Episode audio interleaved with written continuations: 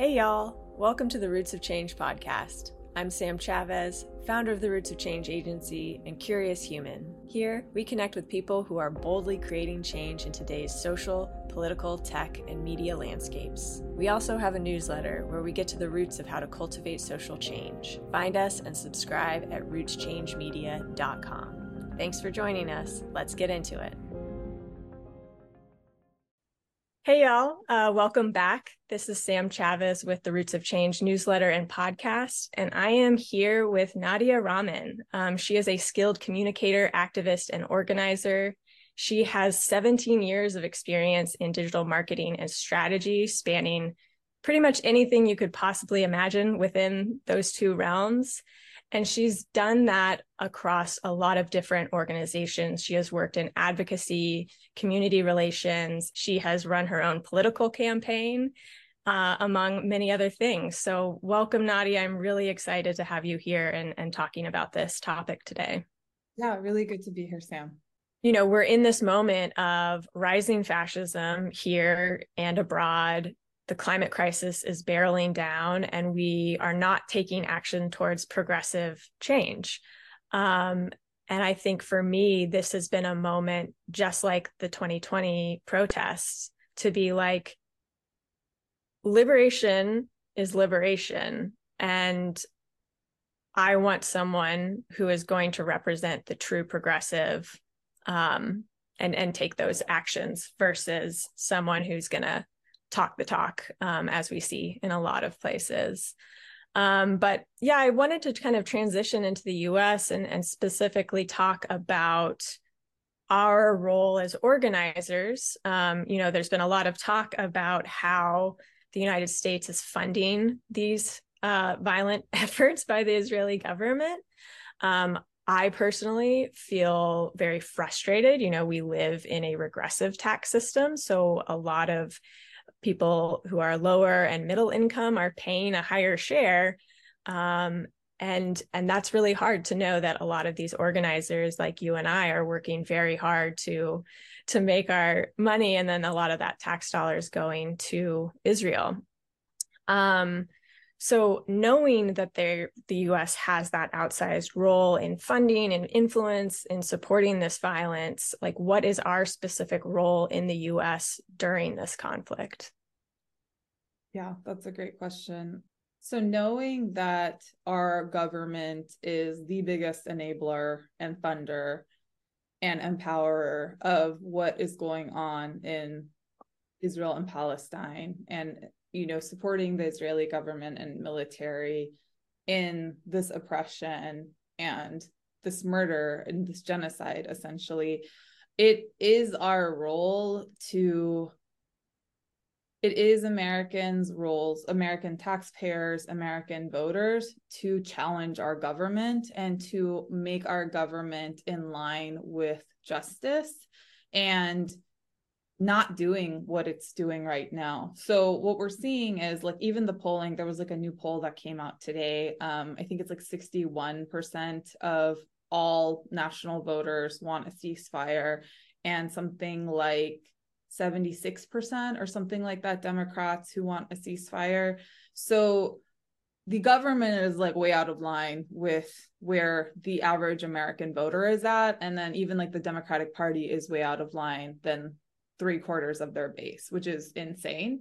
Um, so it is our responsibility as American voters, as American taxpayers, as American Democrats to bring those organizations, the government, in line with where we are at. And the thing is, is like left to their own devices. Like I heard an anecdote recently that it was the political class that was the last to get on board for ending apartheid in South Africa it's not going to be any different on this. The political class is going to be the last to be on board for freeing Palestine and creating a more just approach there, you know, whether that is conditioning aid to Israel or issuing sanctions or whatever it is, changing our foreign policy, changing our relationship with that and the issue. Because right now, Israel just does whatever it wants without impunity and we let that happen in order to have a foothold in the middle east and it is our responsibility because that wouldn't be happening over there if it wasn't for the American government. Mm-hmm. And at the end of the day, we're in a republic. This is a democracy. We've elected these people to make these decisions. We're we need to ensure that our government is in line with our will. Yeah. Absolutely. Um, and I know like one of those actions is calling Congress, calling Biden. Um, a lot of people feel very hesitant about being on the phone, but I will say, like, I do it in the morning before I even get out of bed. And I'm just like dialing Nancy Pelosi, I'm dialing Senator Padilla and Senator Butler, and takes less than 10 minutes. And that is such a huge impact on at least um, our senators, maybe not our congressperson. um, you know, we are barreling towards an election next year too and i think another piece to this going into more of the us political space there's a lot of concerns around how president biden is handling this conflict and a lot of democratic voters especially marginalized people are not happy with how he is handling this situation. And i'm just curious like how are you viewing that? And then like how do we need to think about that as organizers knowing that we're going to be talking with voters in the next few months? So how am i feeling about the election? I actually do feel good for democrats overall because i think with the party's values and where the american electorate is at the GOP has obviously like gone off the rails and is barreling towards fascism and authoritarianism and all of that. And I think most of the American electorate understands that and doesn't want that. And they want reproductive freedom, they want access to abortion, they want better wages they want health care like i feel like that's where the most of the american electorate is at so it's aligned with the democratic party. I think that there are specific instances where like israel palestine and the the democratic party not pursuing a ceasefire. Though those are like specific areas of misalignment um so i think that and i think in like the recent elections that we saw in like kentucky um which i think was about a month ago in like november like democrats kind of at that state level and like local level like seem to be winning their races which is great. And i think that that's the trajectory that we're on in 2024 when it comes to the White House, I think that we are in like a really precarious position because Biden has chosen to do something that's just g- genuinely like very unpopular with most American voters and definitely very unpopular with the majority of his own party. And like he's going to face a reckoning for that. Um, so I think that I one thing that I do want to say like out loud is like a lot of like demo like a lot of like liberal Democrats are kind of chastising specific groups, whether it's like Arab American groups or Muslim American groups or young voters or other POC that are advocating in solidarity and criticizing what Biden's doing as like, oh, but you're gonna get Trump again, or like, how could how dare you do that? Another Muslim ban's coming for you. It's like, don't chastise us. Mm-hmm. Like Biden is charting his own fate here and he's doubling down on it despite poll after poll coming out showing his rating and, and, approval ratings going further and further into the tank because of the policy that he's chosen. Hold him accountable. Don't come after the people whose votes you need when our communities are being killed. Like i, I definitely want to make that clear. So i think that what we have to focus on is like don't don't spiral out into like oh biden's going to lose or whatever it is. He's not he's he hasn't clinched the democratic party nomination yet. And honestly like we couldn't have predicted that our last two months were what they were. We don't we can't predict the future now either. We can just work towards the best possible outcomes and the best possible candidates. And that is the advice that i'm going to internalize and move forward with. And that's what i offer to the people listening to is don't just double down on what you think is going to happen because that's just a self-fulfilling prophecy. Do the work to make the change. And honestly look for like the more progressive candidates. I myself am going to be focused more on justice democrats candidates going forward because I know on Israel and Palestine, they have a more balanced and progressive and justice focused approach. And those are the candidates I'm going to be supporting. Those are the ones I'm going to be donating to. Those are the ones I'm going to be investing time in. And I am not going to be paying attention or focusing on people who are just going to toe the line on the status quo. I think we've reached a point in this country, and it's not just about Israel Palestine, it's also about wealth inequality. It's also about homelessness. It's also about how many people are just suffering out there and how we let that get to this point by these elected officials towing the status quo like we need change we need new blood. So as organizers let's work towards that and not just think that like oh well it's always been this way and it always will be. No let's change that in this election. Absolutely. I cannot get on board with that more. And i feel like there there's like this assumption of like that the train is going to keep moving on a track and we have never been on a track. And i think that's like a big thing to get through with the 2024 election is we have 11 months and that's going to be a very long 11 months. We don't know what's going to happen with the republican nomination. Most likely trump's going to get it but he's also has a lot of trials happening like Joe Biden. There are health implications, but for both Trump and Biden, there is a lot that could still happen. And I appreciate like how you shared your perspective on just how people in the United States are feeling right now because I think that is a huge divide in the Democratic Party right now. You have people who are more establishment, more corporate, who are really blinded by the wealth inequality and how that has impacted and rippled and a lot of what you just shared in each of those examples. Um, and i think people are fed up. And and so i think that's a great great advice. And i would just add like i saw a great water bottle that was like there is no such thing as a protest vote you know if you are progressive and you want positive change to happen in this world we have to take the action to do that we can't just sit back because the the MAGA people are going to vote, the corporate Democrats are going to get out and vote, and it's our responsibility to grow this progressive movement into what it can be in this country. Um, so I did want to end on a little bit of hope if we can. Um, you know, a lot of people are feeling a little bit hopeless in this moment. And I would love for you to share with people how you stay hopeful. Yeah, totally. I appreciate that question. And I do think that people should be hopeful.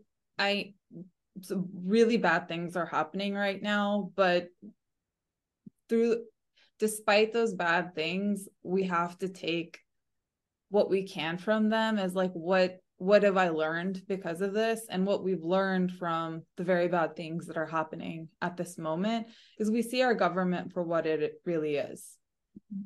We understand its role in the world now and what it has prioritized. And that's imperialism and colonialism and capitalism at any cost, at any number of lives. And that's not going to change. Like now that this blanket has been taken off, the like, this is really what it is, people have that knowledge, and that knowledge is power. So when you feel hopeless, remember that. Like we are way more informed now, we're way more empowered and we have the power to make that change uh, when i find myself like feeling like hopeless I and I don't actually find myself feeling hopeless a lot. I think as an organizer, I I understand that it's just like a matter of getting people together and moving them in a certain direction for change to occur and looking for those small wins. Like last week, for instance, the Oakland City Council passed a resolution calling for the ceasefire. That's now coming up. another ceasefire resolution is now coming up at the San Francisco Board of Supervisors, which is our city council here um hopefully that'll be a win too i'm definitely going to work towards that And then just this past weekend, the Texas Democratic Party became the first state level Democratic Party to call for a ceasefire. What that's probably going to kick off is this domino effect of other Democratic parties, either at the local, state level, or potentially potentially the crown jewel of the national level, doing the same thing. And it's like we have to look for those little wins. Like the Texas Democratic Party, the Oakland City Council, hopefully the San Francisco Board of Supervisors, is those are all meaningful. And don't let people rob you of your hope. Like, for instance, you know, I'm going into the San Francisco Board of Supervisors meeting, and some people are like, oh, well, like, what's this resolution going to prove? Like, we're local in San Francisco. Shouldn't they focus locally? No, that creates pressure. That creates pressure for other elected officials that creates pressure for other uh, city councils in the Bay Area, in California, in a city like San Francisco, that creates pressure for Biden.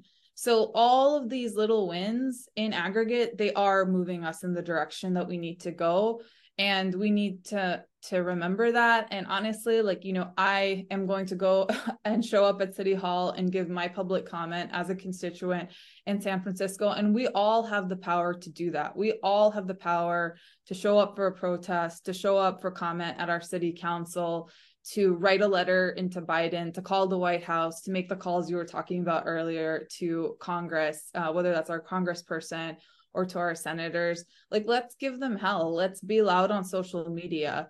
Um, one one anecdote i also wanted to share is that one of my friends told me recently that hey my twitter feed is all you know this one local issue and then it's all pro palestine stuff because you tweet about palestine stuff all the time. So somehow my overdrive of activity in the last two months has made its way into other people's algorithms and feeds. And it's like that's power. I wouldn't have even known that if they hadn't told me. And just just take the action. Don't just sit there and feel hopeless, whether that's your social media activism or it's taking the other actions we've talked about, definitely voting.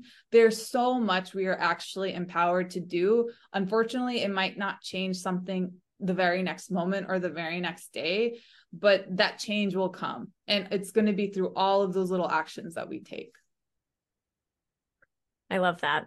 I when i started roots of change i talked about a trickle leading to a waterfall. And i really feel that in this moment that there are so many trickles happening that it's just we are going to move and it's going to be really hard for these elected officials and leaders and elites to not change. Um, so I appreciate that. And I really appreciate you coming on and talking about this really complex issue. I know it's sensitive and there is so much emotion um, on all sides throughout this issue. And so I just really appreciate you bringing your full humanity here and um, allowing us to just be in this moment and to understand how we move forward in this moment. Yeah, thanks for having me. This was a great conversation and thanks for doing the work to put this out there, Sam. Yeah, absolutely. And um, for anyone that's listening, and this if this is new for you, um, we will be talking about all of this stuff on Roots of Change throughout um, this year and next. Um, so 2024 is 11 months away, and we are going to work on understanding and dissecting these roots and these issues um, so that we can take action and um, build progressive and liberatory change for everyone. So, thanks everyone, and we will catch you again.